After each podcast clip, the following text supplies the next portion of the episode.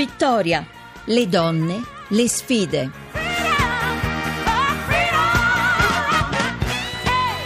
Le 17.32, bentornati a Vittoria da Maria Teresa Lamberti. Abbiamo chiuso poco fa i collegamenti con le nostre ospiti parlando di mamme, parlando di figli, di dialogo di mamme con i figli. Vogliamo in qualche maniera restare a parlare di questo tema con qualche variazione anche in questo spazio della seconda parte del nostro programma che è dedicato all'attualità ed è sempre aperto dal collegamento con il direttore di uno dei giornali dei settimanali giovanili, femminili che sono ora con noi. Grazie in questo momento è con noi la direttrice Silvia Grilli. Benvenuta a Vittoria. Benvenuta, grazie, grazie di questo bellissimo benvenuto, grazie. Grazie, grazie a Silvia Grilli. Vogliamo parlare con Silvia Grilli di un argomento, dicevo, inerente. E, è un eh, modo, anche questo naturalmente, importante e carico di responsabilità, che è quello dell'adozione. E partiamo da una notizia che molte di noi sicuramente avranno visto recentemente sui giornali, perché eh, Madonna, e nonostante la sua età, perché ne ha 58, fra un po' 59, e nuovamente mamma, mamma però naturalmente di bambini adottati. Allora, Silvia Grilli, parliamo di adozioni e di adozioni internazionali perché questi bambini di Madonna sono stati ancora una volta adottati da un paese dell'Africa. Allora, noi sappiamo che la cantante ha un impegno umanitario per l'Africa e in particolare per il Malawi, stato da cui arrivano queste per la seconda volta due bambine africane che lei ha adottato. E la cantante quindi che cosa fa? Un impegno umanitario grosso vuol dire che lei distribuisce fondi al Malawi per aiutare queste popolazioni, per aiutare gli orfani del Malawi, per, per aiutare questi bambini. In questo caso quindi eh, diciamo che eh, il, il, il, contatto con quel paese è per lei in qualche modo facilitato. Quindi ehm, rispetto a delle procedure di adozione più lunghe lei ha evidentemente delle corsie preferenziali perché può permettersi di eh, affidarsi ad avvocati internazionali che hanno un contatto diretto con queste famiglie, sì. hanno un contatto diretto con i bambini, con le famiglie e, e quindi può facilitare delle procedure altrimenti momenti più difficili anche per i cittadini americani. Per eh, non parlare caso... di quelli italiani per non parlare di quelli italiani. Nel caso di Madonna però non è stato facilissimo anche per mm. lei l'iter, perché lei la cantante ha 58 anni, 58 anni è stato giudicato dal giudice del Malawi in età troppo adulta, eh, troppo giudicata mm. puerpera attempata, eh, di, diciamo così nel linguaggio di una volta. Eh, e il giudice si è premurato che la famiglia allargata di Madonna potesse poi allevare, educare le due bambine adottate, cioè che alla morte eventuale di Madonna o se Madonna non stesse bene ci fosse un entourage familiare che permettesse due bambi- alle due bambine, perché sono due gemelle, sì. sono due bambine, sì. di crescere in un'atmosfera eh, adatta e in un ambiente che potrà occuparsi di loro anche nella, nell'eventualità eh, peggiore. Ecco, Silvia Grilli, queste distanze d'età sono dettate dalla legge anche nel nostro paese, naturalmente, perché devono tutelare questo minore che non dovrebbe mai trovarsi da solo, no? con dei genitori anziani addirittura che possono rischiare di venire a mancare. Ma in Italia noi stavamo c- facendo cenno che la, la, l'adozione è complicatissima perché le attese sono infinite e anche eh, le somme che spesso spesso vengono richieste per poter raggiungere a, insomma, una conclusione positiva dell'adozione sono sempre molto elevate. Voi vi siete occupati di questo tema recentemente, no? Noi ci occupiamo sul numero che sarà in edicola giovedì di questo tema, abbiamo fatto un'inchiesta, abbiamo cercato di capire perché le notizie delle adozioni internazionali fanno così eh, scalpore, come sembra facile, ma non è così facile anche per le famiglie italiane, perché sempre si dice ci so, perché ricorrere alla fecondazione assistita, perché ricorrere a tecniche se non si possono avere dei bambini. Adottiamo, in realtà l'adozione è un percorso difficilissimo in Italia e difficilissimo anche per l'adozione internazionale nazionale da parte degli italiani.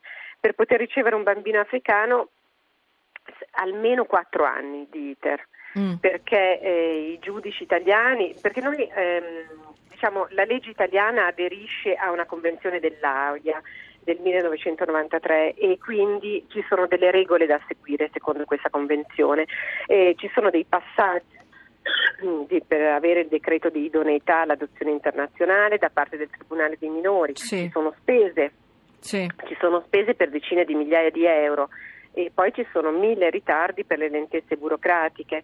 Eh, chi non ricorda la vicenda delle famiglie che hanno cercato di adottare bambini in Congo, uh-huh. sono stati periodi di grande sofferenza e di grande attesa. Sì, sì, sì, e tra l'altro un'assistenza da parte del CAI che alcuni non hanno messo un po' sotto accusa, no? Sì, sì, ci sono state mm. anche delle inchieste perché ci sono stati anche dei problemi diversi in questo caso. Sì, eh, in realtà in Italia il percorso anche è rallentato dal fatto che c'è personale, eh, c'è carenza di personale con competenze specifiche per le adozioni internazionali. Insomma, i problemi che devono essere affrontati sono veramente tanti. Eh, Silvia Grilli, ci sentiamo ancora domani pomeriggio, grazie di essere stata con noi.